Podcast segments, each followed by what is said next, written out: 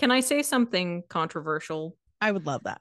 Persecution is the fun part of Mormonism. Go on. It's a little bit fun. It, well, especially because it's imagined. It makes you feel special. Yeah. It's you, a little bit of drama. Well, hello, everyone. I'm Katie. I'm Elisa. And this is Please Bless This Podcast, the podcast where two sisters talk about all things Mormon and pop culture and sometimes essential oils. Oh, here we go. Here we go. You know, actually, this makes sense. I have a nice cup of herbal heartburn tea brewed mm. up with some like marshmallow root. Wow. La- LaRee Westover would approve.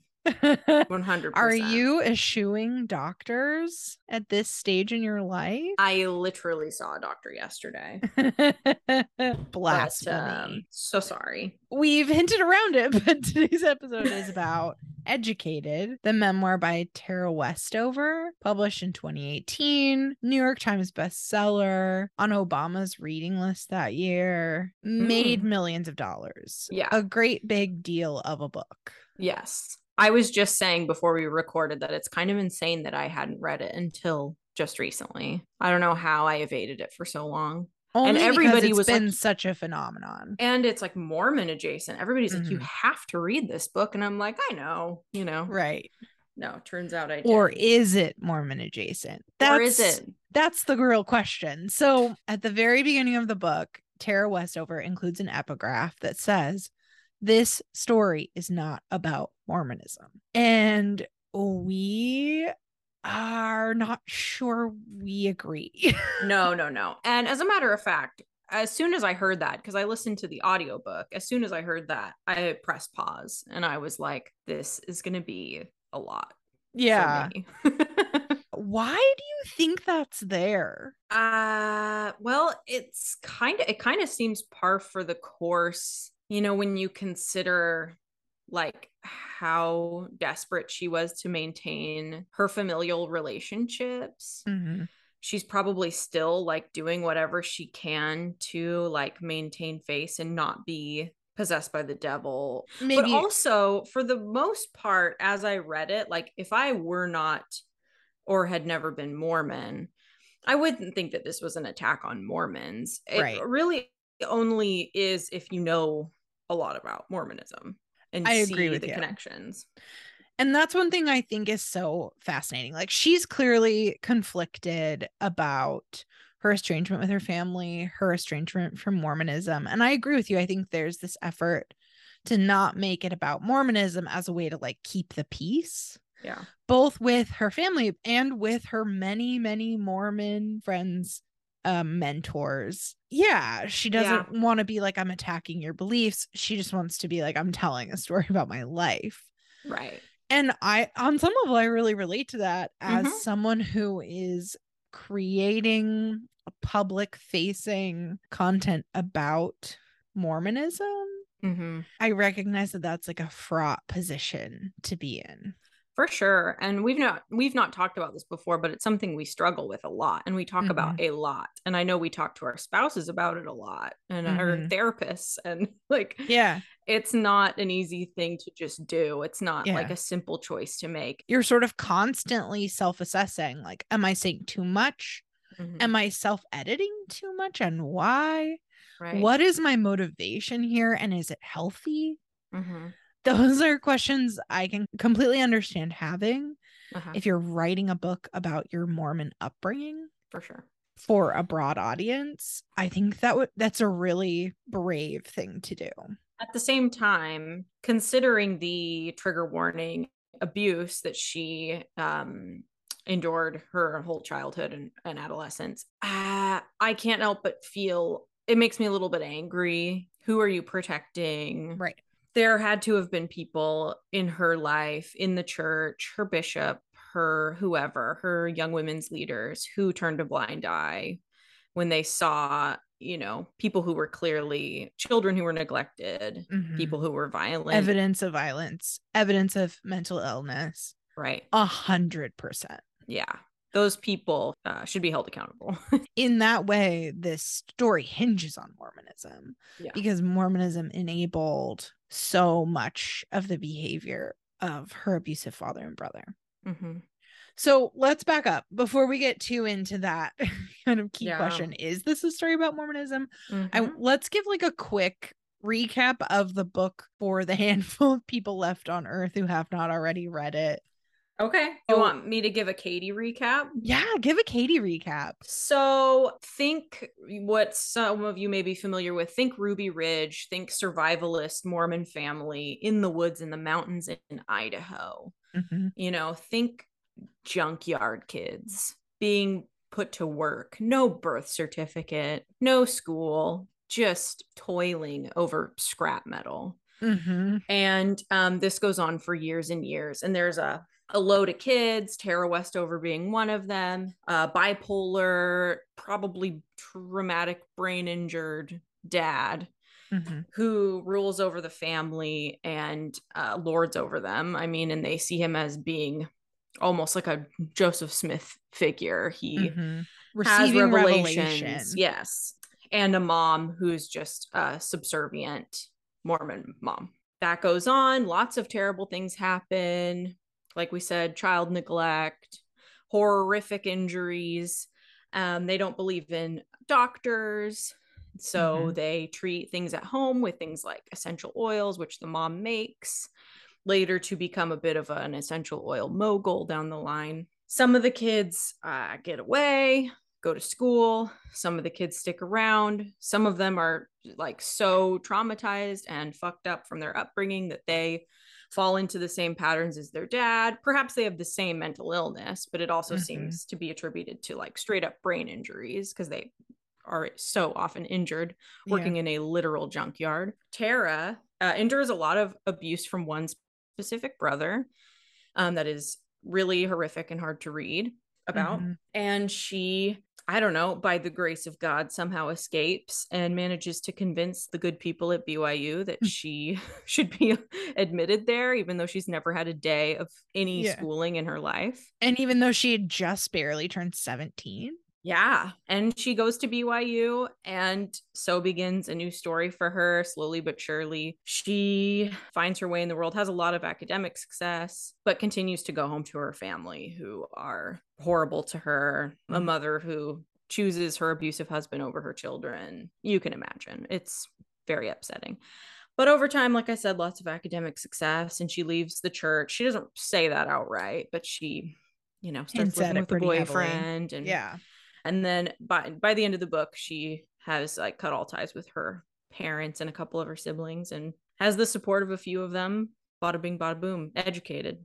Educated. You've just been educated. Lots of really interesting themes in the book about education as like a thing that sets you free, but that can also complicate your life. Like she talks about her education sort of saving her, but also being a thing she really resents, because mm-hmm. the more she sees of the world and experiences, the more she realizes that her father is not a good, righteous, trustworthy person, that her right. mother did not protect her, mm-hmm. that the beliefs she was raised with, which were extreme, are like not valid at all.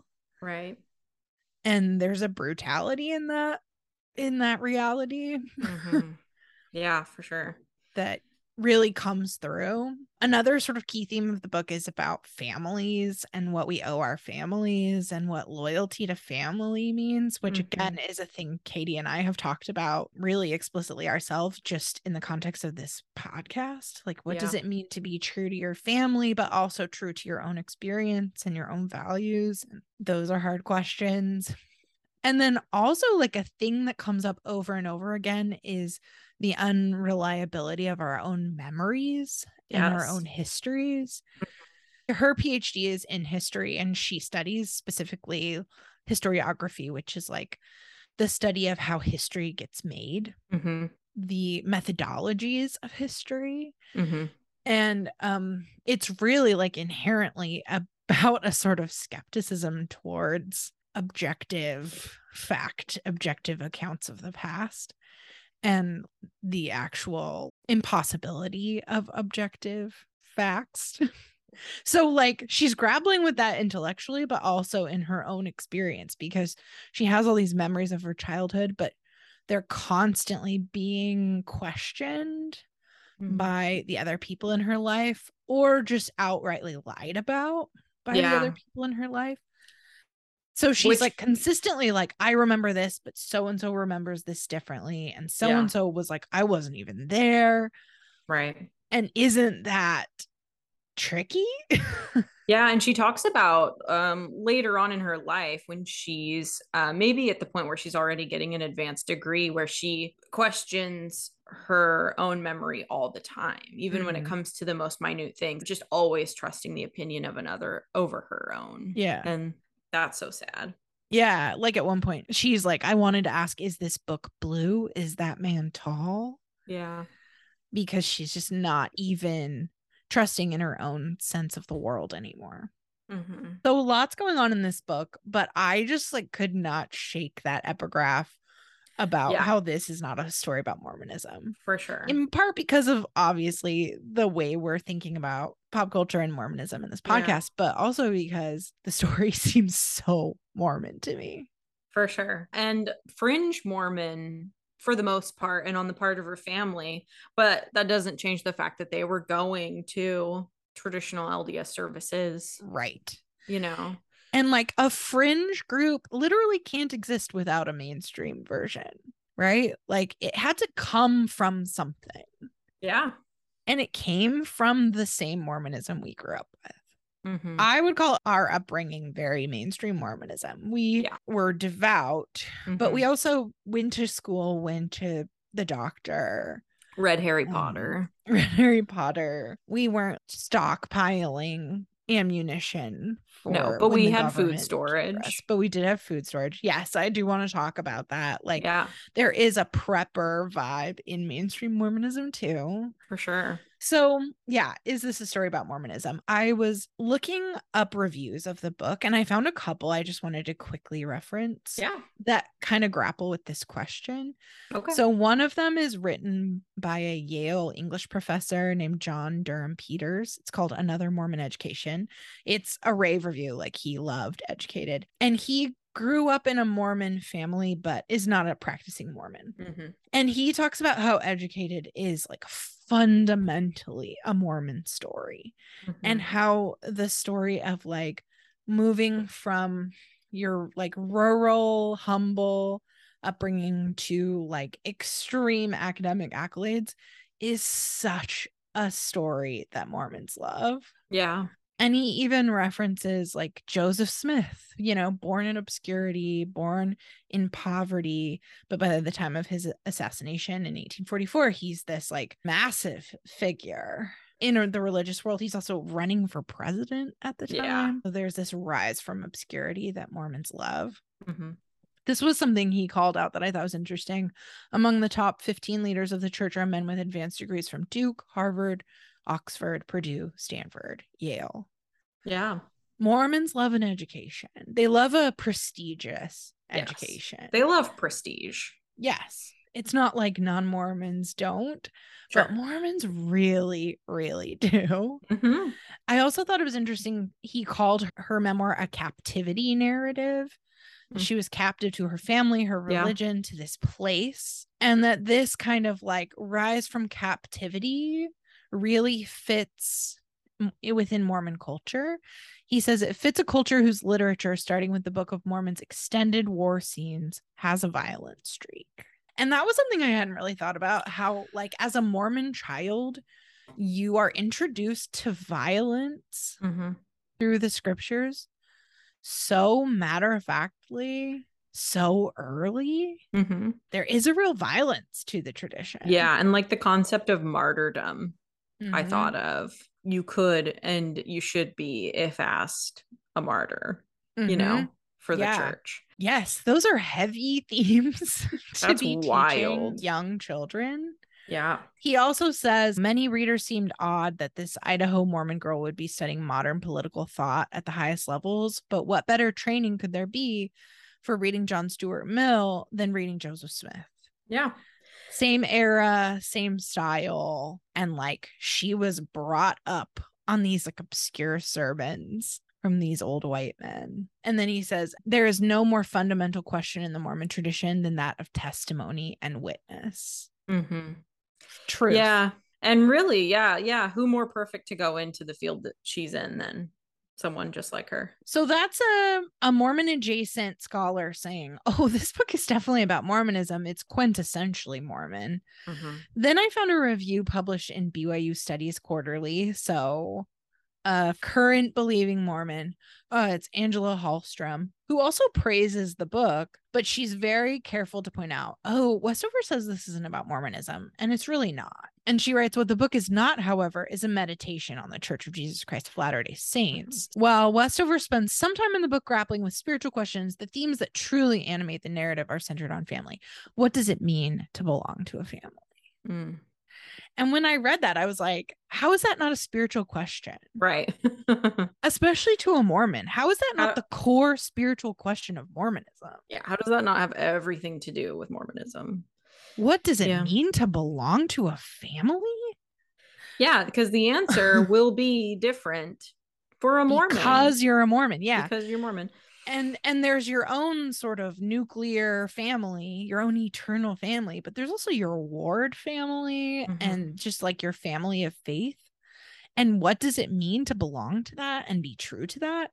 Oh my gosh, if that's not the most Mormon question a person could ask. Mm-hmm. I just feel like they want it not to be about Mormonism because, you know, B Y U, uh, active Mormons don't want it to be about Mormonism because then it doesn't have to be critical of Mormonism. Right. Tara Westover really beautifully toes the line. Mm-hmm. Um, and I think it's to these people's benefit, mm-hmm. you know, so they can say, um, you know, it's not a meditation on the L D S church. Yeah. You know, and get away with it. You know, I know lots barely. of believing Mormons, including our own parents, who read Educated and really liked it. And they recognize, you know, it's a troubling story, but they didn't feel threatened by it. Right. One other uh, thing I wanted to call out, another review of sorts that I found. I just happened upon this on Facebook last week. A friend of a friend read Educated and posted their review on Facebook. And this is an active Mormon in twenty twenty-two. Mm-hmm. And their review was that they hated it. And they mm. thought it was stupid and an attack on the church. And I was really taken aback by this because I was like, wait, she says it's not about Mormonism. Why yeah. do you feel attacked? Right. But then in the comments, all of these people were agreeing with her and saying, yep, it's just a flagrant attack on the church. It's flagrantly anti-L D S. And this person said, like, I wish she had said her dad's beliefs weren't representative of the church. And I thought, well, she kind of did, but also they are representative they are. of the church. Mm-hmm. Yes. Patriarchy, survivalism, mm-hmm. the last days, all of that stuff is embedded into Mormonism. Right. Yeah. To us, it might seem fringe, but if you really think about it, it's more just old fashioned.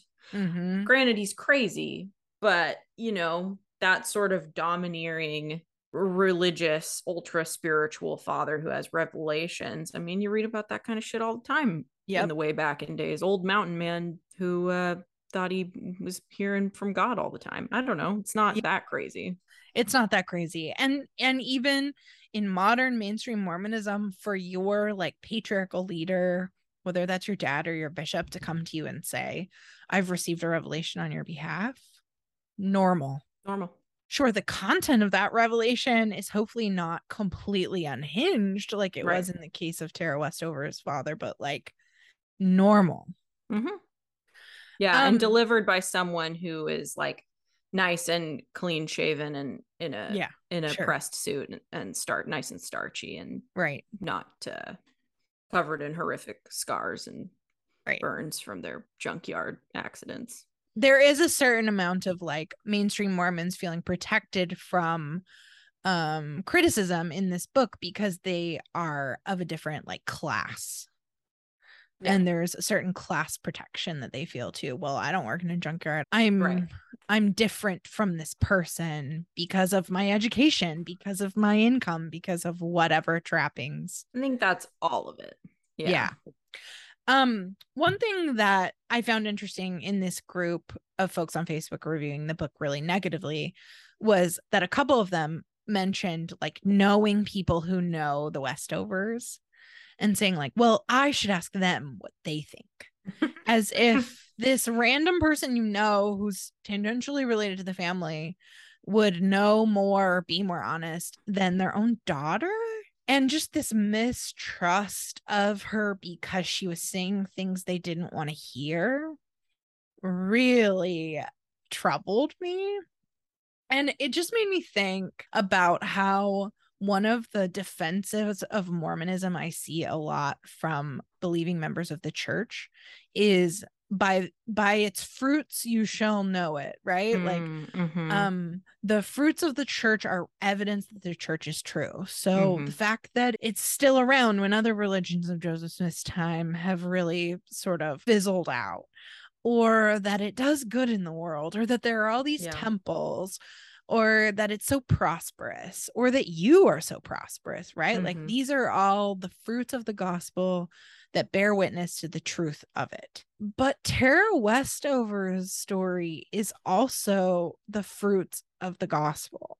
Yes. Her dad, his violence and abuse, her brother's abuse, and the way it was protected. Mm-hmm. Those are the fruits of the gospel. For sure. And when you talk about that, the Mormons are like, well, not that. That's not what I mean when I say look at the fruit.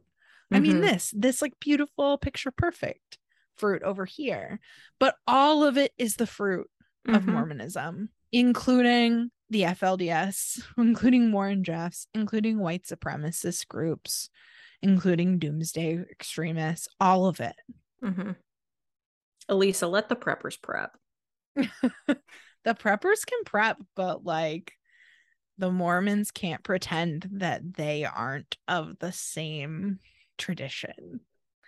So what's interesting to me about that is Tara Westover saying this isn't a book about Mormonism, but then all these people are like, yes it is, no it isn't, yes it is, and I'm mad about it, right? And um I just find that fascinating. It's the ones who want it to not be about Mormonism the most are complaining that it is. Yeah, it's like, just let it go. Or just look inward for a minute. Well, that for sure. Goodness gracious. Yeah. yeah. Before you come after this book and this woman's credibility, like maybe take stock of why you're reacting this way for mm-hmm. just a moment. Mm-hmm. Yeah. I did think pretty much throughout the book, and I don't want this to come across the wrong way because I don't disbelieve her, but I did feel like sometimes the writing was a little bit dramatic. Oh, sure. In that she would like apply a number to things that sounded a little bit over dramatized. Like mm-hmm. I watched T V for twenty hours. twenty a hours a day. Yeah, that's a lot. It's like, you didn't have to even say that, you know, mm-hmm. and she would just pepper in things like that occasionally that just make you kind of go, ugh. You know, I was kind of rubbed the wrong way when she talks about taking the A C T, and it's the first test she's ever taken. And she's like, asking the proctor, what do I do with these this bubble sheet? Right. And I've taken enough standardized tests to know that every single one of them starts with like a five minute lecture about how to fill out bubble sheets. Yes. You're not just tossed in there. No matter how well you know your way around a bubble sheet, you're talked to about a bubble sheet. Yes. And so there were moments like that where I'm like, you don't have to play it up like this for it still to be a dramatic story. For sure. And I'm not trying to nitpick Tara no. Westover. It's I think literally that's part the of the genre thing. of yeah. the memoir. Yes. And she herself, again, is very aware of the fact that her stories are being told from her perspective and another person would tell them differently. Yeah. There's like a self-awareness of that that I think is important. But with that said, like, I believe her. For sure. I believe her story. I did not de- like the story alone she tells where in her first year at B Y U, she is confronted with the word Holocaust mm-hmm. for the first time in her life. And she doesn't recognize it. That alone, uh, I believed, obviously. I don't think that that's made up. Mm-hmm. But that alone could have carried the whole book. Yeah, you that's don't need the only to, story you uh, have to tell. You don't need to spice anything up, honey. Yeah. That's wild. That's wild. Yeah, that's enough for us to go, whoa, what was happening yeah. with your education, this homeschool education, this frontier survivalist education? There were some major gaps. Yeah. And they're problematic. Yes. That's a, that's a pretty big one right there. I'm reading your notes, and it's crazy to me that someone in that thread who was criticizing the book compared it to Uh, quote unquote, the Crawdad movie. Interesting story ruined by lack of attention to detail. Yep. Holy smoke. I mean, the Crawdad movie no slash more. book, for one thing, is fictional. Yeah. For another thing, was written by like maybe a white supremacist murderer. murderer. So yeah. like not really equivalent levels of like scandal here. No. And making that comparison is just so defensive in a weird way. Yeah. And like lack of attention to detail. I just, so I don't, I don't see that. I don't it see that, my friend. Detailed. Yeah. yeah. I read that Crawdad book. No, no, no, no, no. Not, not a similar. A Crawdad book does not compare. I'm so sorry. No. Let's talk about then the ways that Tara Westover's story overlaps in our experience with mainstream Mormonism, because I do think it does. I do think this oh. is a story about Mormonism. So one thing I thought of was how she talks a lot about preparing to escape persecution. Mm. And obviously it's taken to an extreme. Like her dad tells them the feds are going to come steal them away or kill them. So they're mm-hmm. like stockpiling fuel and guns and everything. But did you experience this in mainstream Mormonism? Like, be prepared to run from persecutors? Yeah, I did. For sure. Yeah, that's like the whole thing. That's the whole thing. That's like our whole history. Yeah. Is like Mormons are being persecuted for no reason, mind you. Mm-hmm. And um, like having to move from place to place. And it is not over. Can I say something controversial? Please. And very brave. I would love that. Um, persecution is the fun part of Mormonism. Okay. Go on. It's a little bit fun. It, well, especially because it's imagined. Mm-hmm. It's imaginary. It makes you feel special. Yeah. It's and a you, little bit of drama. You prepare. Yeah. You get ready. You yeah. have a little plan. You have your food storage tucked away. Mm-hmm. You um have your family photo albums ready. Aww. And you get to like interpret things mm-hmm. through that lens. Yeah. You know? That's uh what a distinction. Yeah. Um, it made me think of one summer at girls' camp. I'm twelve years old. Girls' camp is summer camp for Mormon girls. Yes.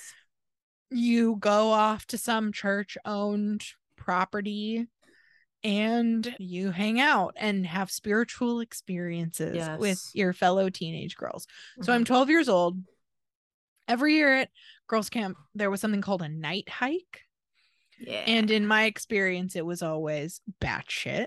Yeah. And my first night hike ever at twelve, we're um, hanging out in our teepees. We had teepees at girls' camp. Yes. Yeah. And um, all of a sudden, there's uh, this commotion. Mm. People are like banging things and just making a lot of noise, hooping and hollering. And they're coming around to each campsite and saying like, grab whatever you can carry. We have to make a break for it. Like, they're coming for us. Oh, wow. And we were scared. We were yeah. supposed to be scared. Yeah. And we like went on this little night hike, and the destination was like Missouri. What? Yeah. And so we were roused out of our beds and scared into this little trek to fake Missouri in the woods where we would be safe from persecution. Wow, that's beautiful. I don't know who was running girls' camp that year, but can you imagine being in that pitch meeting? Like, what should we do for our night hike this year? I don't know. Let's scare the shit out of these kids. You know, it was probably one young women's leader and then like all of the older girls whatever we called them. They had yeah. a special name. Yeah, yeah, yeah. I can't remember either. Like Y C L is for some reason in my head, but oh, youth, yeah, youth camp leader. Something. I have no idea. They came up with it. Yeah. And ran. And they're it. like, won't this be fun? A little bit of drama. Yeah.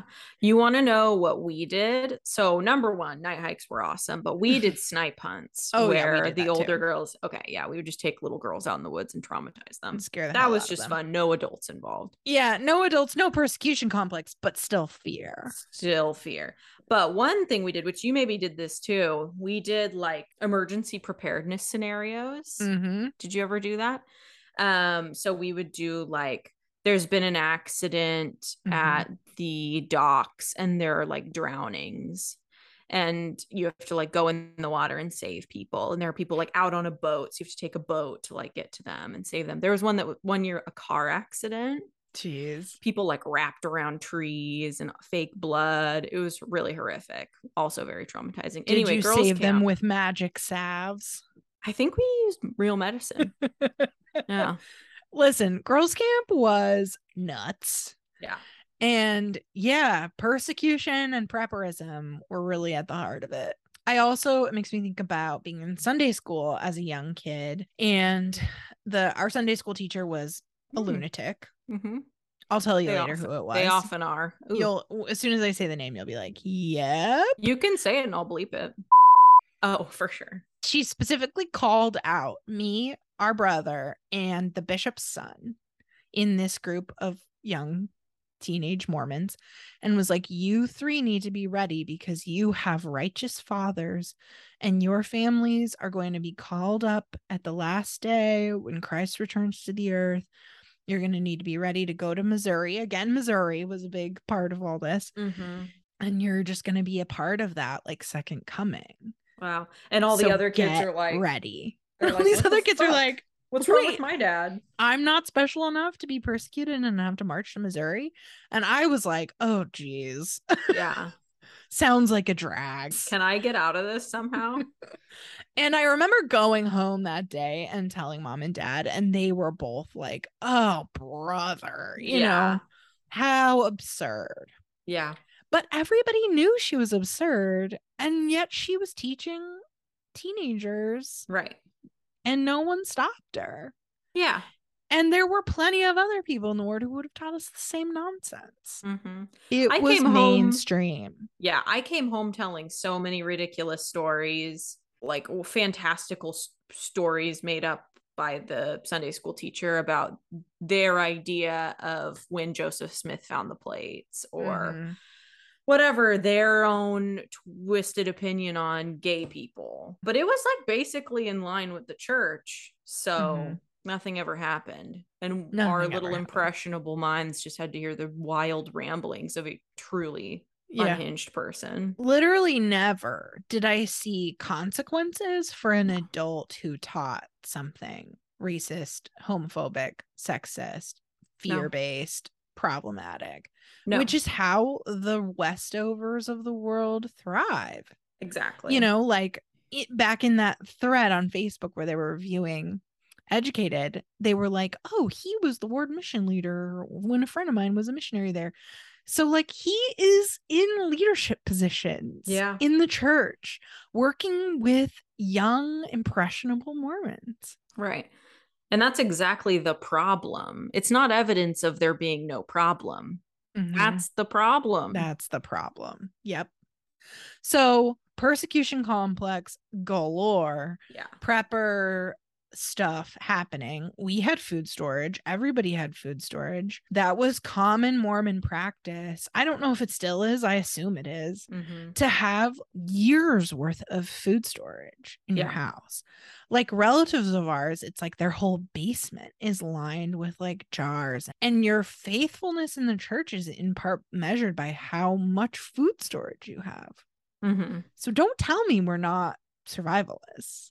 Yeah. one hundred percent. Yeah. And I was going to say though, nowadays I feel like food storage and emergency preparedness is m- maybe a good idea since we live in the age of everything is burning sure. down and flooding. Yes. And uh, let me get my hands on some of that. I do have actually some prepper things that mm-hmm. I'm very proud of that were purchased by her parents. Yeah. Yeah, they were gifts. Like a little, you know, a little backpack, or a, it's actually big, a duffel bag of um supplies. Now that, that you mention it, take. I do too. I have that for mom and dad. And, and like, it is a, a great comfort to me. But having a seventy-two hour kit is a great idea. Having mm-hmm. food storage in your house is a great idea. I'm not saying that it's not. Right. Having years worth is maybe a little extreme. That ends but up getting also, thrown away. Right. Yeah. But also the mindset behind it was you need this because either mm-hmm. like the earth is going to burn at the second coming and you're going to mm-hmm. need to feed your family, or you're going to be like so persecuted that you're going to have to like hole up in your house and eat your stores. Right. Yikes. It word. was because you were a Mormon that you needed food storage. Right. Yeah. We weren't like, hey, everybody. Yeah. You need food storage. We're yeah, the food do you storage want some church. Of mine? Right. No. no. Another way that I see mainstream Mormonism reflected in her, in Tara Westover's book, is the way that abusers are enabled and shielded. Yeah. And we've already talked about this a little bit, but I just want to like explicitly mention the recent A P article mm. about abuse cover-ups in the church. Yes. I'm sure lots of our listeners are familiar with this. If you're not, you can really easily Google it. Mm-hmm. Um, but yeah, it's like a known fact that when someone confesses to a Mormon bishop that they're abusing a child, that that bishop is instructed to call a helpline of the church, not the authorities, not the police, not Child Protective Services, but a church helpline that more often than not directs them to lawyers. Yes. So instead of protecting children, what's happening is the church is protecting itself, mm-hmm. its bishops, mm-hmm. and abusers. Yeah. Whatever can uh, keep the heat off of them. Mm-hmm. That's uh, it seems to be all they care about. And you see that so much in Westover's story about her own father, her own brother, the way that, you know, they're still in good standing with the church. They're still leaders in the church, but also they're being upheld by the members of their family who are used to a patriarchal structure that mm-hmm. holds up abusers. Right. It's natural to do that at home when you're doing it at church. Yeah. And at this point, I mean, for example, her mother is an abuser. Yeah.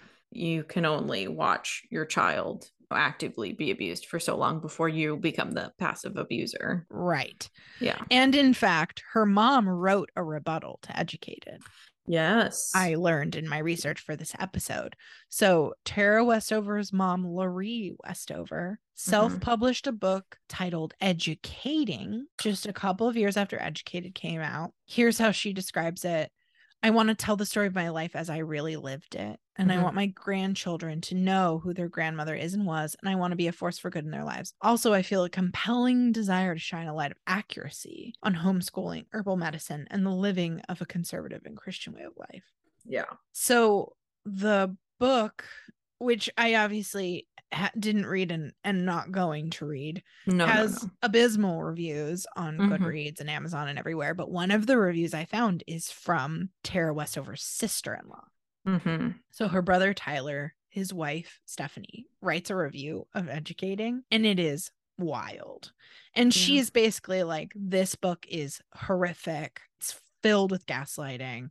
Right. She's trying to like rewrite the history of her own family in mm-hmm. a way that protects her son, who's a horrific abuser, which I have seen with my own eyes, and that discounts her daughter, who's had the courage to like speak up. And then at the end of her review of Educating, she writes, to step into Val and LaRee Westover's world is to lose touch with reality, which mm-hmm. is why I no longer do that. I hesitated to write reviews, but in the end, I feel felt the need to speak truth, defend the victim, and give hope to those who might be in similar situations. Mm. Yeah, good for her. Yeah, she mentions she couldn't, she uh, couldn't even finish the book.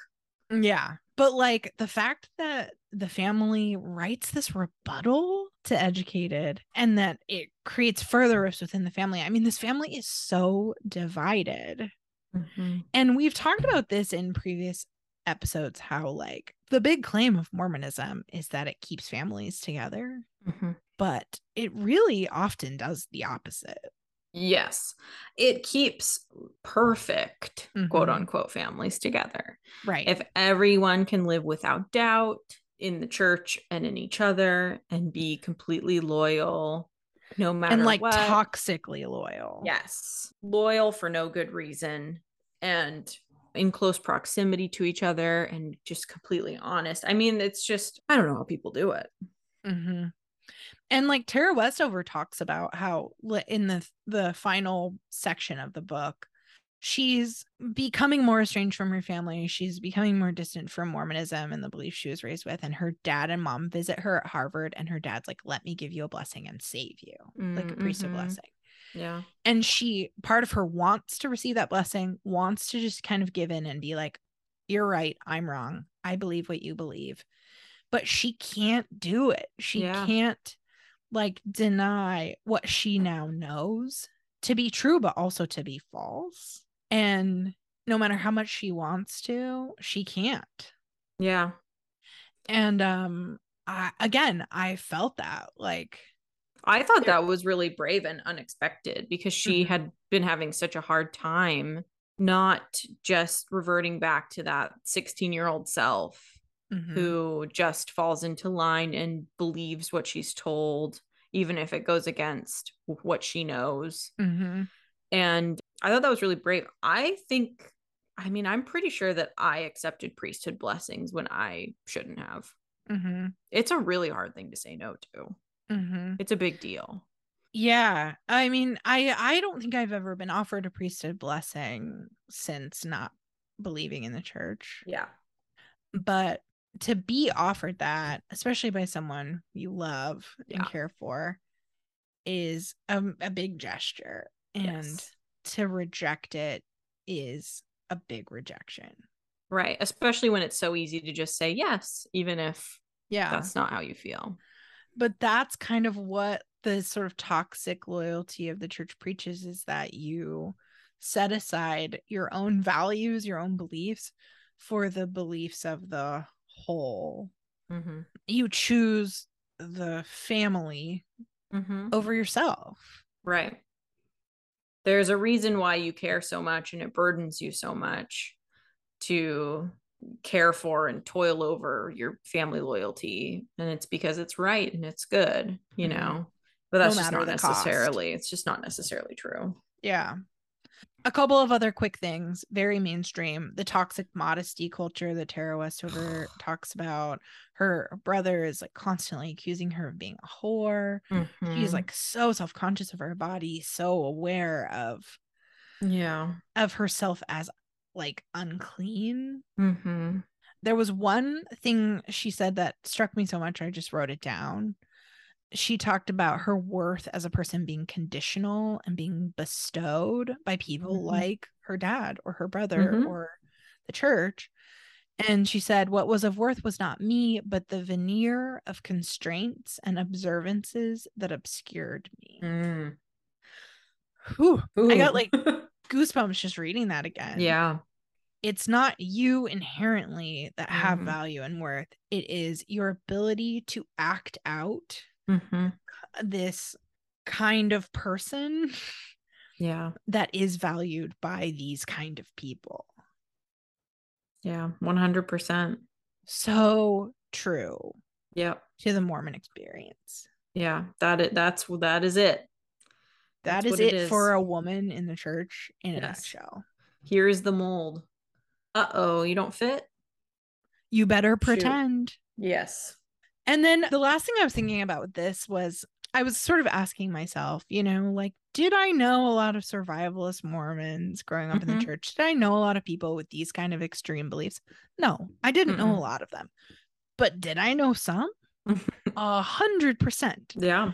And I was thinking about people I knew at B Y U who were like sixteen and they'd been homeschooled and they came from families with like fourteen children and they had like really significant gaps in their like knowledge and awareness. And mm-hmm. I just think like, oh, now I kind of get like what that was. Yeah. Or I think about a mission companion I had years after our mission. I read in the news, I just happened upon news that her parents had been convicted of child neglect mm-hmm. of one of her younger sisters. And their defense was, well, we use these herbal remedies. We don't know why she's dehydrated and malnourished and gangrenous. Gangrenous. And... I know I read that. Yeah. Yeah. I'm sorry. Frankincense isn't going to cut it. No, no, no. And they actually serve time in jail. That's wild. And this Good. is my mission companion. Wow. That's a connection. That is like as mainstream as it gets. Yeah. Right? You're going on a Mormon mission. I also noted last night when I was thinking about her and thinking about this episode, I did a little digging and I found her parents' joint Facebook account. And I mm. just had this hunch. I was like, I just know that they're Westover acolytes, yeah, like Westover fans. Yes. And I looked at their list of likes, and there it was: Butterfly Express, the Westovers, wow. essential oil business. Mm. And I was just like sort of stunned. Mm. Sympathizers. So yeah, it's not everybody, but it is there. Yes. That's not even a that's that's very wild. That's not a friend of a friend. That was my mission companion. They went to jail. Yeah. As these mofos should. So anyway, this is all to say, is this a book about Mormonism? Absolutely. Does this book reflect our upbringing as mainstream Mormons? No, but also yes. Yeah. And I think if active Mormons read it and feel defensive, they should look at themselves a little bit. Yeah. There's a reason there. Yeah. Examine yourself, examine your families, mm-hmm. your family structure. You'll see it. You'll see it. It's there. I, um, one kind of overwhelming thought I had while reading the book this time, this was my second time reading it. I just had this sort of like analogy forming in my brain while I was listening about how growing up in the church is like growing up with someone holding something right in front of your face.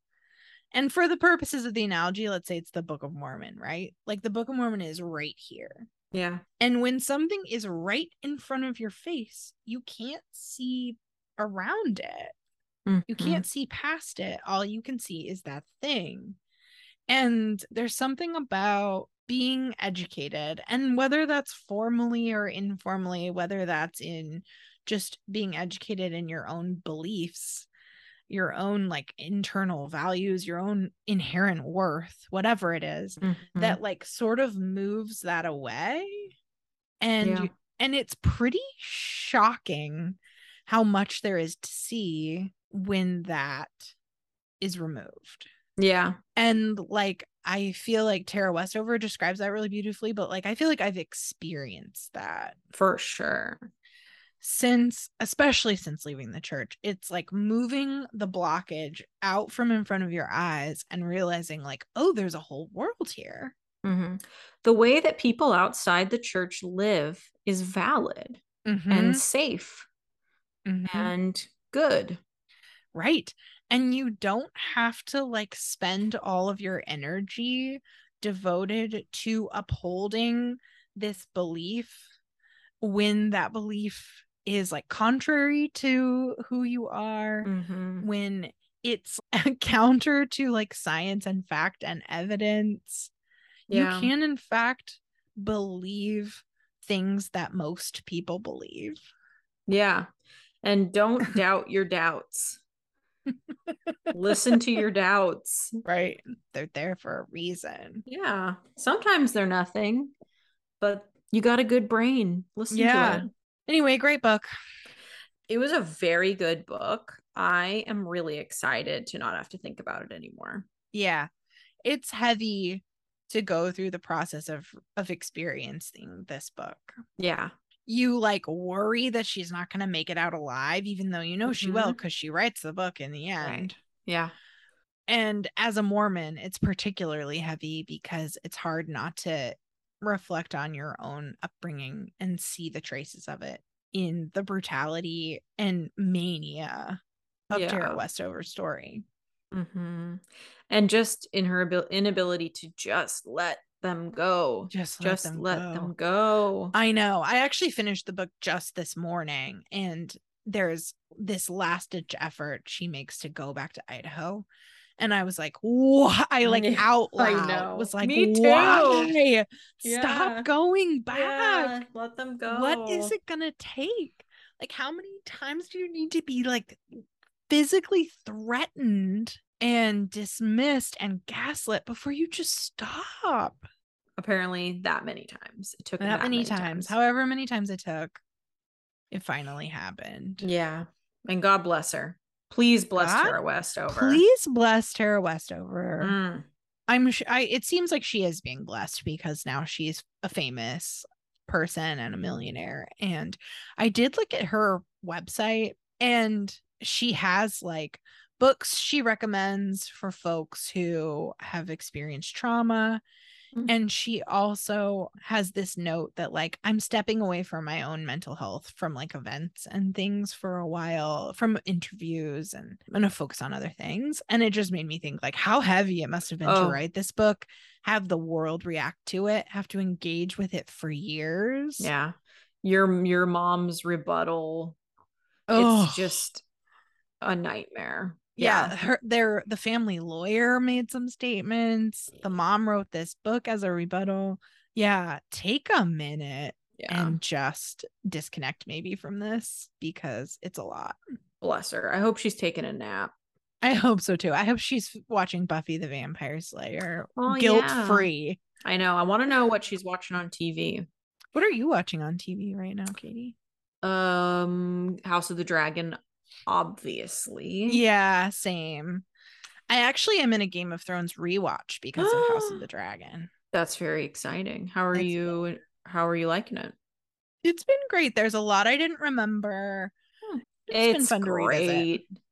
Yeah. It's the best. I have also been watching this show on H B O called Dog House. Okay. It's a British reality show where folks like families go to a dog shelter, and the people working at the shelter like set them up with their perfect match. So Aww. It's almost like a little dating show where they meet a dog and then get to take it home. That sounds wholesome. ten out of ten. It's incredible. I kind of have a hard time even watching it. I'm not like, I'm a big animal person, but not specifically like a dog person. I have a hard time watching it because I'm like, I gotta go get a dog. Yeah. Right now. Like, it's the sweetest, and it's just so British. Oh, oh speaking of Britain, rest in peace, Her Royal oh, Highness. Yes. The Queen. You, you know, listeners will be hearing this episode in a couple of weeks, but today is the day that Queen Elizabeth passed away. Yeah. R I P Please R- bless the royal family. Yeah. King, and please, please bless, bless this podcast. Queen Camilla or whatever. Well, on Amen. that note, follow Aww. us everywhere. Please bless pod. Mm. Email us at pleaseblesspod at gmail dot com. Follow us. Write some really nice reviews. Send us a D M. Mm-hmm. Listen, watch on YouTube. All of it. Do it all. And we'll see you next time. See you next time. Amen. Amen.